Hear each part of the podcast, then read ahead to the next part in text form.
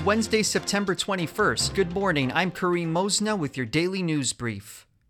In the news, Kingston police are looking for help in identifying a suspect in connection with the bear spray incident from this past weekend at the Fall Fair.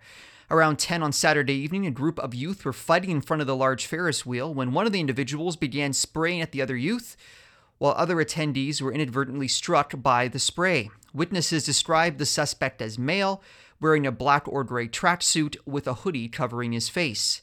Anyone with information is asked to contact Kingston Police.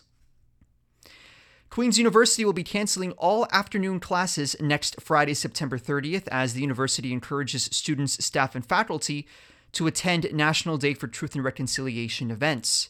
Principal and Vice Chancellor Patrick Deane says this is an important day for our country and our institution to reflect on its past and to take steps to realize a very different future. There is still much to learn and much to be done, but we are committed to doing the work to advance reconciliation at Queen's. There will be a sacred fire on Agnes Benidickson Field from 1 to 3 p.m. There will also be a display of orange shirts hung from lamp poles on University Avenue. And to mark 100 years since CFRC went on the air, there will be a plaque unveiling ceremony on Friday, October 7th at 1 p.m., right outside the station at Carruthers Hall on Queen's campus. Queen's University Principal and Vice Chancellor Patrick Deane, Mayor Bryan Paterson, MP Mark Gerretsen, MPP Ted Hsu, and former CFRC station manager Steve Cutway will speak at the event. CFRC will also honor two volunteers, Jim Birch, host of Canadian Shield, and Wayne Vermette, host of the Blues Project, who each have broadcasted for over 40 consecutive years.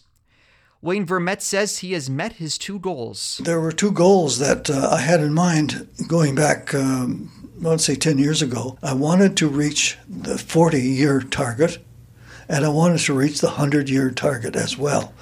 You got both. I did. And so uh, I'm I'm not going to wither away because of, I've met my goals, but I'm still uh, so pleased that I'm able to participate in something like this and the uh, the hundredth anniversary. There will also be an open house at CFRC from one until four on October seventh, where Queen's University Archives will showcase selected CFRC memorabilia and photographs. That's all for your daily news brief. I'm Kareem Mosna. If you have any news tips, please email me news at cfrc.ca. Now, please stay tuned for your Indie Wake Up Call.